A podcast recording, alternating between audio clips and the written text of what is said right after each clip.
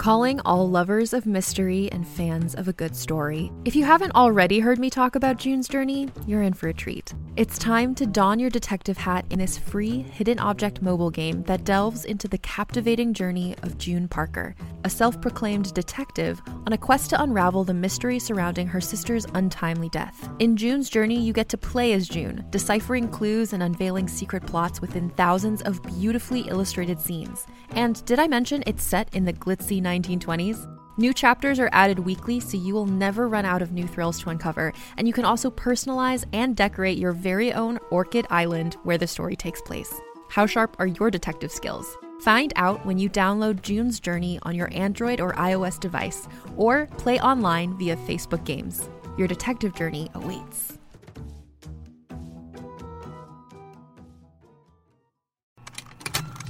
Contained herein are the heresies of Radolf Buntwein, erstwhile monk turned traveling medical investigator.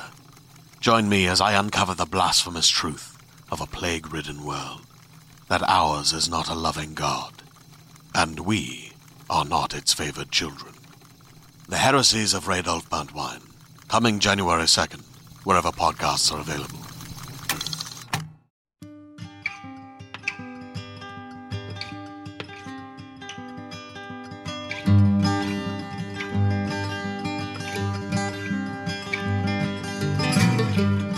Hello and welcome to the Drabblecast, episode twenty-nine.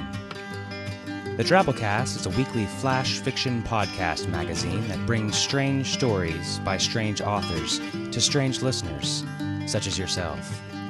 I'm your host, Norm Sherman. Well, we've got a lot of good feedback recently from a lot of nice listeners with suggestions and offers to donate their services to the Drabblecast neighborhood, and I wanted to thank all of you for that. One thing that I wanted to throw out there that we could really use would be some tech know-how, particularly in the world of the Macintosh. If you're fairly versatile with web publishing, design, R S S feeds, and or Macintosh software, and you'd like to help out, shoot us an email at drabblecast at yahoo dot com saying, "I'm your nerd, Norm." That would rock.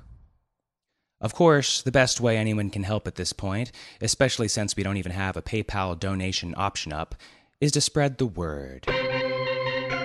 You see, brothers and sisters, there are niches of the net out there that have not yet heard the words of the Drabblecast. Think of all the poor, unfortunate people out there downloading Science Weekly and Harry Potter casts, bumbling through life day to day, missing out on stories about tapeworms and mutant carnies. Right. Don't it just break your heart? I charge you, loyal brethren, with the task of spreading the word of the Drabblecast uh-huh. far and wide. Send your friends the link. Send them a link. Email your favorite podcast Email and ask them to play our promo. That's right. Tell your mama to subscribe on iTunes. Ow. Can I get an amen?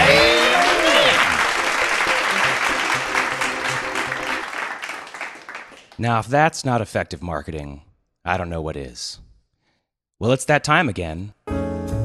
It's the Drabble Poetry Corner, baby. This week's poem is by William D. Tucker. We read William's last poem, Mister five oh five of the Spheres, on episode twenty-six of the Drabblecast, Once Upon a Hill in This City, and we got a lot of positive response from it. This is the second poem in a series of three by Mister Tucker, set in the same strange universe. You'll recognize some allusions to Mister five oh five in this one, and from what I understand, the final poem, which we'll play down the road when we get it, ties all three of them together. So here it goes. The Late, Late, Late Show by William D. Tucker. The man in the helmet sat in a chair in his concrete lair, staring me down with his ovals. He made incomprehensible mouthings in the dead language, the one spoken by the people beyond the mask. He crossed his legs and took a puff on a cigarette and mouthed ever more rapidly in the puppeteer's phraseology. And he laughed at his own jokes and puffed ever more rapidly and bid the folks at home say hello to his first guest. And the guest, somewhat unexpected, sat down, a six-armed, winged abomination with eyes more than hairs on an ape's arm, and a face with split-fanged rictus, pulsating antenna, the whole of him a sickly flesh peach in color. The guest, unexpected, mouthed in reply to the man in the helmet, in the dead language, his witty replies to the witty questions, and so on and so on for the show's hour slot, until the final moments when the man in the helmet shared his final thought. The credits rolled, and as they rolled, the man in the helmet picked up a shadeless lamp, plunged the bulb into his right oval socket, and the helmet split open. The man in the helmet was no more, his true face exposed to the air, just a white-haired old man whose show was canceled. Today's story is one of our favorite stories to date. Around January, we're planning on doing the first annual People's Choice Drabblecast Awards, where listeners will nominate and vote for their favorite stories in different categories, and we'll offer a real cash prize and trophies. I just wanted to go ahead and say that I'll probably consider nominating this one. It's called Code Brown by Dermot Glennon. Dermot is co-author of a book of short stories similar to today's called Occam's Blunt Instrument, published by Mucus Art Publishing in the U K. You can order the book in paperback at w w w dot mucus art dot co dot u k. I just did. So, without further ado, Code Brown by Dermot Glennon. The Greys had been visiting for many years, but the first time the U S government acknowledged the problem was in nineteen forty-seven. This was the year of the crash in Roswell, and the corpse that they recovered could not be ignored. The U S government set up think tanks to consider every question: where they came from, how to monitor the frequency of their visits, what their intentions really were. It was a time of fear and suspicion of all things alien. But far more frightening than the aliens was something discovered closer to home. On the seventeenth of April, nineteen fifty-four, a routine Roswell Scientific Committee met to report and discuss recent findings. However, after the meeting had ended, two of the scientists were asked to remain in the conference center, and a top-secret meeting was held after the other delegates had left. Under cover of darkness, the president and the head of the C I A were airlifted in by helicopters and escorted to the hospitality suite. The agency chief showed a set of recently taken photographs. "They found it three days ago," he told them grimly. Adrenaline spread down the table like telepathy. "This could be our salvation," gasped Doctor Einkopf. The C I A chief acknowledged with a nod. "As soon as we figure out the technology to use it." Professor Klugscheisser sounded a note of caution.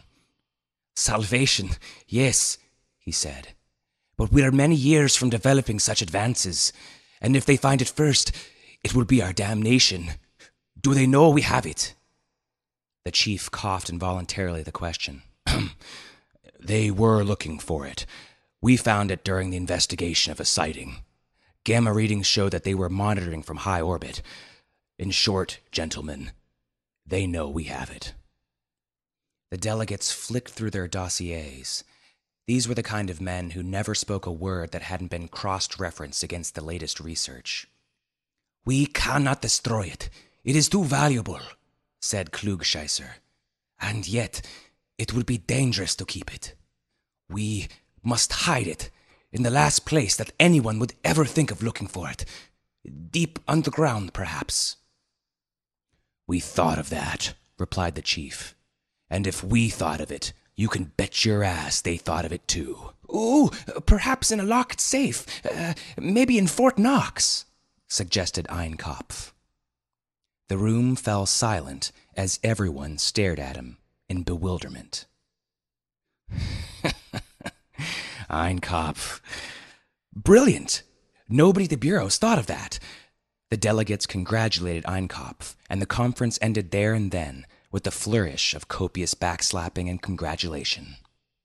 Meanwhile, a very different meeting convened on Guy Gravius the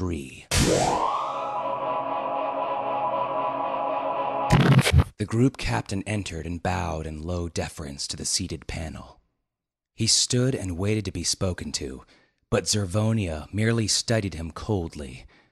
From the look on the group captain's expressionless face, he could tell that the news was not altogether good.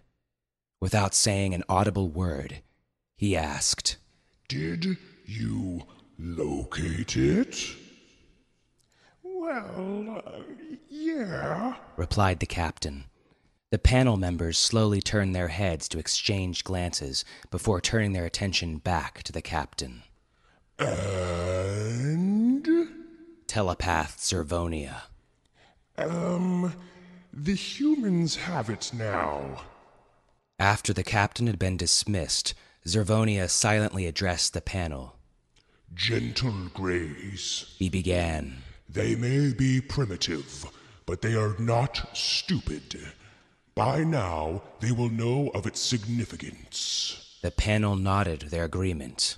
"They will, no doubt, hide it away in the last place they would expect anyone to look for it. General Shrift, your thoughts, please." "Yes, well, they will hide it deep underground," replied the general. The panel communicated derisive laughter to him. "Pathetic!" exclaimed the Emperor. Shrift shifted uncomfortably. Um, I don't know. A locked safe in a secure vault surrounded by armed guards, maybe?" The panel considered. After some deliberation, they all laughed again. "That is the last place that you would consider looking?" Shrift raised a hand to uncomfortably loosen a shirt collar that his naked body didn't even have. "Hell, I don't know. The only place that I wouldn't consider looking would be up some wild-eyed hillbilly's ass on a dirt track in the middle of a deep forest at night." The general's words were met by an even eerier silence than the kind of silence that routinely accompanied telepathic discussions. He felt their dull, dead eyes burning into him. After an extremely long pause, Zervonia banged his fist angrily on the table. "Those devious bastards! This is precisely where they'll be hiding it." The air was charged with a ferocious sense of antipathy towards humankind. Surprised and encouraged by his reception, Shrift expounded further. If if we took a look and it turned out that it wasn't up there, then ten to one they've only gone and stuffed it up someone else's bottom. I mean, who'd think of looking in the rectum of an average housewife living on the outskirts of Virginia, or, or a dock worker in New England?" Zervonia surveyed the panel coldly. "I sure as hell hope one of you is writing this down." Jimmy sat in an open-plan monitoring facility in nineteen ninety-seven. His job was to watch daytime talk shows to find out what the aliens were up to and to report back any signs of activity around Fort Knox. "I don't know why we bother," said his colleague. "I mean, fifty years and they'd never even gotten close." Jimmy watched the screen avidly for a while. He turned to his colleagues, grinning broadly. "Woo doggy! Gentlemen, we got another Code Brown."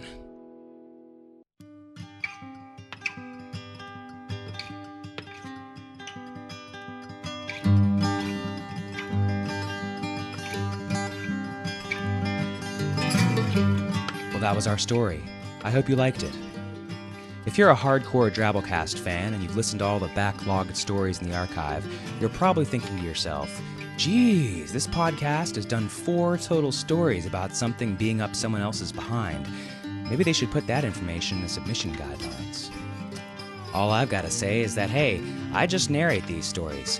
We've got two other editors who read our submissions and pick which ones to accept. Kendall and Luke are friends of mine, and I can give you writers out there an inside tip. It's no coincidence. For whatever reason, those two really do like butt stories. Well, that's all for this week. Tune in next week for episode thirty. Post your comments on the website and send your stories and feedback to drabblecast at yahoo dot com. If you want to hear Drabblecast stories set in song form to bluegrass music, check out my website at w w w dot norm sherman dot com. The Drabblecast uses a Creative Commons Attribution, Non-Commercial, No Derivatives license, which means you can share this podcast with whoever you want. Just don't change it or sell it.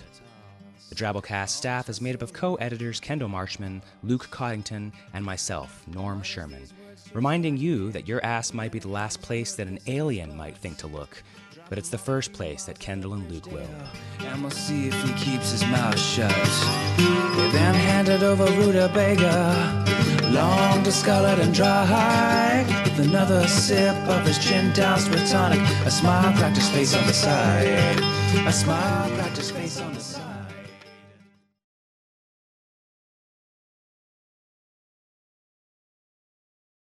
Hey there, it's Rachel Ballinger, and I am extremely excited to invite you to Rachel Uncensored. It's my podcast where I sit down and get real with my friends and celebrity guests, where we talk about all sorts of topics. And sometimes we might be under the influence when we do so. We cover things from personal stories to hot button issues. And it's the only place on the internet you can find an uncensored version of me. It's a side of me that you might not have seen before because it's not the most family or brand friendly. But don't worry, I'm still sort of slightly a decent human being. If you're intrigued, then make sure you check it out. New episodes drop every Wednesday. You can find it on Apple Podcasts, Spotify, or wherever you listen to podcasts. Trust me, you won't want to miss out on the fun and candid conversations we have here on Rachel Uncensored.